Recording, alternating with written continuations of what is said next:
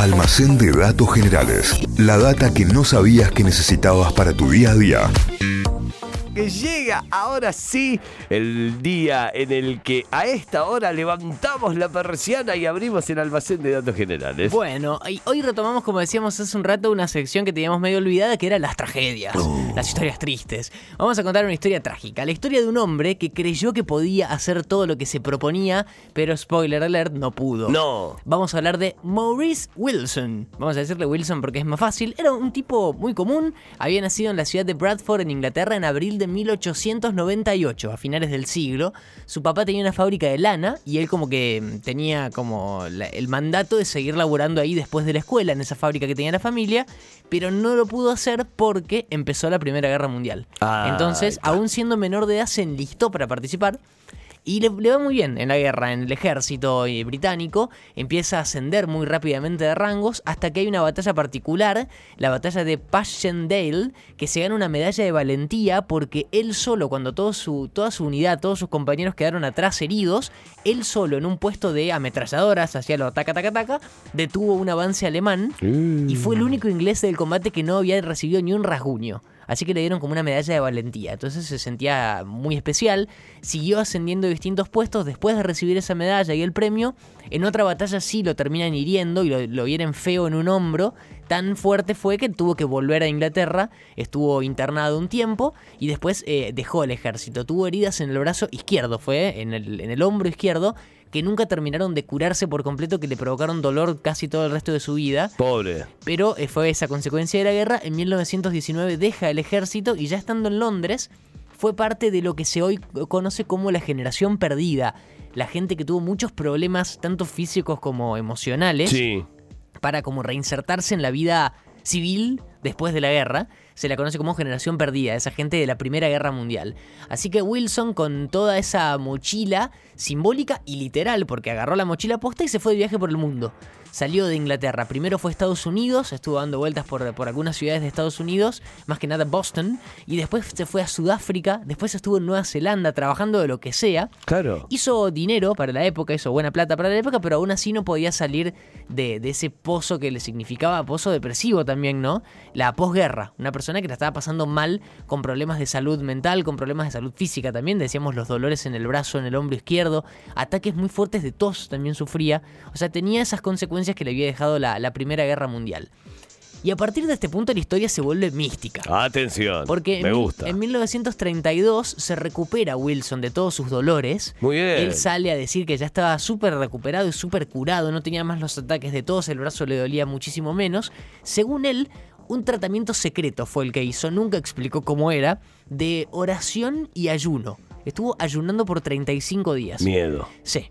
Según él, había aprendido la técnica de un hombre en Nueva Zelanda y de amigos de India que había conocido en sus viajes, pero nunca dio detalles sobre eso. Lo cierto es que él se sentía mejor y esa sensación de bienestar que tenía al sentirse bien por primera vez en muchos años lo hizo eh, como animarse a empezar a difundir esa idea, sus ideas, sobre los poderes de sanación que había encontrado en el ayuno y en la oración. Uh. Una especie de misionero poco convencional el tipo. Con ¿no? toda la música, ¿eh? Sí, sí, sí, con toda. Eh, y en esa aventura de difundir esa idea de la sanación total, de la superación y demás, del poder hacer todo gracias a Dios y a la fe, se pone una meta complicada y es por lo cual estamos hablando de él hoy, le anuncia al mundo que iba a subir el monte Everest No, no, Wilson. solo, sin ayuda de nadie. Qué necesidad. Algo que para esa época no lo había hecho nadie. Nadie había subido el ni con ayuda, ni siendo el montañista, nada. Recién en el 53, en 1953, Edmund Hillary, sobre el cual hablamos también en el Sí, almacén, es verdad. y su equipo completo llegaron por primera vez a la cima del Everest después de un montón de expediciones, más que nada británicas, para llegar. Un montón de gente que murió en el intento, un montón de gente que se arrepintió y volvió a mitad camino y demás. Eh, eh, las expediciones habían empezado hacía años antes, pero recién en 1953 fue la primera persona que llegó. Eh, y, y Maurice Wilson dijo que iba a ser el primero que iba a hacerlo solo. Y solo, solo, todo solo. Porque hasta se puso a diseñar el plan y hasta iba a volar solo manejando un avión hasta la India. O sea, hasta la base de la montaña. Claro. Lo bizarro es que Wilson planeó todo esto para hacerlo sin ayuda de nadie, sin eh, con el agregado de que no tenía idea de nada de montañismo y tampoco de aviación. No sabía, audaz. Claro, no sabía volar un avión, pero el tipo tenía el plan que consistía en volar también él mismo desde Europa hasta India. Cosa que se proponía, cosa que hacía Wilson. Se compró un avioncito, un biplano. Mirá. Entrenó en Inglaterra haciendo ascensos, haciendo, subiendo montañas. El tema es que en Inglaterra, en donde entrenaba Wilson, las escaladas eran por suerte lugares que pasaban los mil metros. O sea, escaladas muy Era tranqui. tranqui, claro. El Everest tiene más de 8000. Eh, aprendió a manejar el avión, a pilotar, sacó la licencia de vuelo y se fue nomás en el biplano. Salió de Londres el 21 de mayo de 1933, hizo escala en el Cairo y en Bahrein y llegó a la India. O sea, llegó bien. Ya por sí era una mega hazaña, un tipo que no sabía volar un avión. De repente se hizo miles de kilómetros desde Europa hasta India volando. Capo total. Un maestro. La cosa es que llega a India, le confiscan el avión, momentos difíciles en cuanto a lo político y además. eh, no le permiten, por ejemplo, cruzar la frontera para el Tíbet, así que se hace amigo de tres Sherpas, estas personas que eh, viven en, en el- en los Himalayas y que Claro. siempre ayudan a la gente que quiere subir. Eh, se disfrazan de monjes. Y ahí pudieron pasar lo- los controles fronterizos, bueno, toda una historia para poder recién llegar a la, a la base de- de- del Everest. Llegan a un monasterio tibetano cerca del campamento base, durmieron ahí un par de noches y eh, un par de días después ya estaban listos para empezar a subir. Primero intentó ir solo, completamente solo. Le dijo a los Sherpas, se quedan acá nomás, yo voy. Pero ah, no avanzó casi nada, estuvo un par de días ahí medio perdido en la base del Everest. Ni siquiera había empezado, se esguinzó un tobillo, volvió al monasterio, estuvo un par de semanas hasta que se recuperó y ahí sí salió con los dos Sherpas.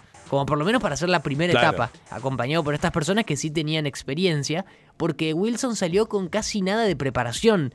eh, eh, con cosas, pocas cosas, pero también con poca preparación física para subir al monte Everest. Tenía una carpa, muy poca comida porque seguía teniendo el ayuno como idea principal para subir al Everest. Claro, era como tener en el, el objetivo en mente. Una cámara y una bandera británica, lo único que se había llevado, y una carpa y una mochilita. Y con la ayuda de los Sherpas llegan a un segundo campamento y desde ahí empezó como la parte jodida de la- del ascenso al Everest.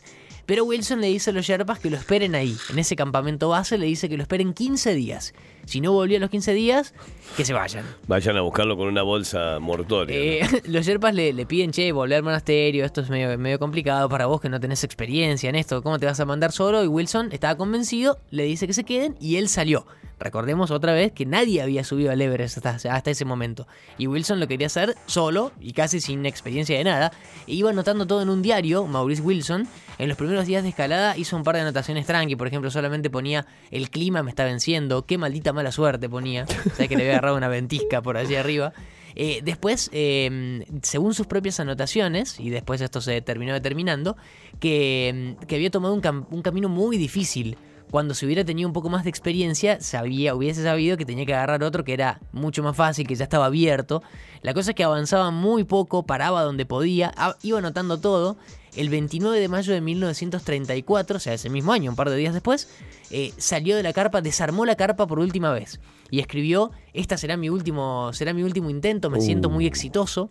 Y el 31 de mayo, o sea, dos días No, después de esa entrada, no. la última entrada del diario que decía: Voy fuera de nuevo, hace un hermoso día. Y hasta ahí pasó. No, mira, bueno, por lo menos vio un hermoso día sí, por última en el vez. Everest. 15 Creemos- días y no después. aguanta, ¿no? No, no, no. No, no, pero, eh, tres meses. Pasaron los 15 días, Wilson no volvía. Y los Sherpas dijeron, bueno, volvemos para el monasterio. Y no se supo nada más de Maurice Wilson. Hasta el año siguiente, en 1935, cuando un grupo de británicos, otro grupo de británicos que querían subir al Everest y que tampoco pudo, No me digas que. encontraron el cuerpo de Wilson Ah. en un glaciar, que estaba bastante conservado, pobre Wilson, con, con el frío ahí, con todas sus cosas personales y con el diario, por eso conocemos todas sus anotaciones. Este grupo fue al que el año siguiente encontró su cuadernito y que hoy sabemos todo lo que iba anotando día por día. Claro. Y lo enterraron ahí en el Everest sin saber la fecha exacta de su muerte. Lo único que sabemos que es que el 31 de mayo fue el último día que escribió en el diario. Ni tampoco de qué murió, si de cansancio, de hambre, de frío. Pero se mandó nomás a subir el Everest y no pudo. La noticia llega a Inglaterra y se armó toda una ola de rumores, teorías sobre si Wilson en realidad eh, era un enviado, si era el elegido, si era un extraterrestre. Había gente que decía que había llegado a la cima, que había llegado, que estaba la bandera británica en lo más alto del Everest, pero que en realidad había muerto bajando del Everest, cuando todo indicaba que Wilson no tenía ninguna técnica de montañismo, donde lo encontraron era muy difícil Claro. seguir. Y no es que iba acá el champaquí, No, chico, que, que- estamos hablando ni siquiera el uritorco que lo subís, que subís caminando. ¿no? Claro, e- era el Everest, la más alta del mundo. Era imposible que hubiese podido llegar a lo más alto. Decíamos recién, en 1953 las primeras personas fueron las que llegaron hacia arriba. Esto pasó en 1934. Y recién en 1980, o sea, mucho más acá en el tiempo, llegó la primera persona al escalar sola el Everest. O sea, sola sin ayuda de nadie. Ah, muy bien. Era- es un italiano que se llama Reinhold Massner y que es como una leyenda del montañismo. El tipo fue la primera persona que subió sola al Everest en 1980. En 1934 lo había intentado Maurice Wilson y no pudo, a pesar de creerlo con todas sus fuerzas y con todas sus ideas de oración y ayudo, ayuno. No le dio para llegar a la No montaña más alta, claro. pero sí para hacer varias cosas, como por ejemplo volar ese avión desde Europa hasta, hasta India para llegar a la base y que hoy estemos contando su historia porque además fue anotando todo en un diario personal. Maurice Wilson, la persona que quiso pero no pudo y su historia completita en el almacén de datos generales de hoy. Me vuelvo loco, eh, me vuelvo loco con este tal Wilson. ¿Habrá salido de ahí el nombre Wilson para la pelota de Tom Hanks, por puede ejemplo? ser, eh? ser. ¿Podrá haber sido inspirada en esto? ¿Por qué no? Almacén de datos generales que vas a encontrar en Spotify, te lo perdiste, lo agarraste a la mitad, querés saber cómo termina porque te tuviste que bajar justo al laburo. Bueno, en Spotify nos buscas como Notify Diario y ahí tenés todos los almacenes y tenés toda la data durante todo el día. Almacén de datos generales. La data que no sabías que necesitabas para tu día a día. Inventos, curiosidades de la historia, estudios increíbles de la ciencia, lugares raros del mundo y un montón de locuras más. Todo eso podés conseguir en el almacén de datos generales de Santi Miranda.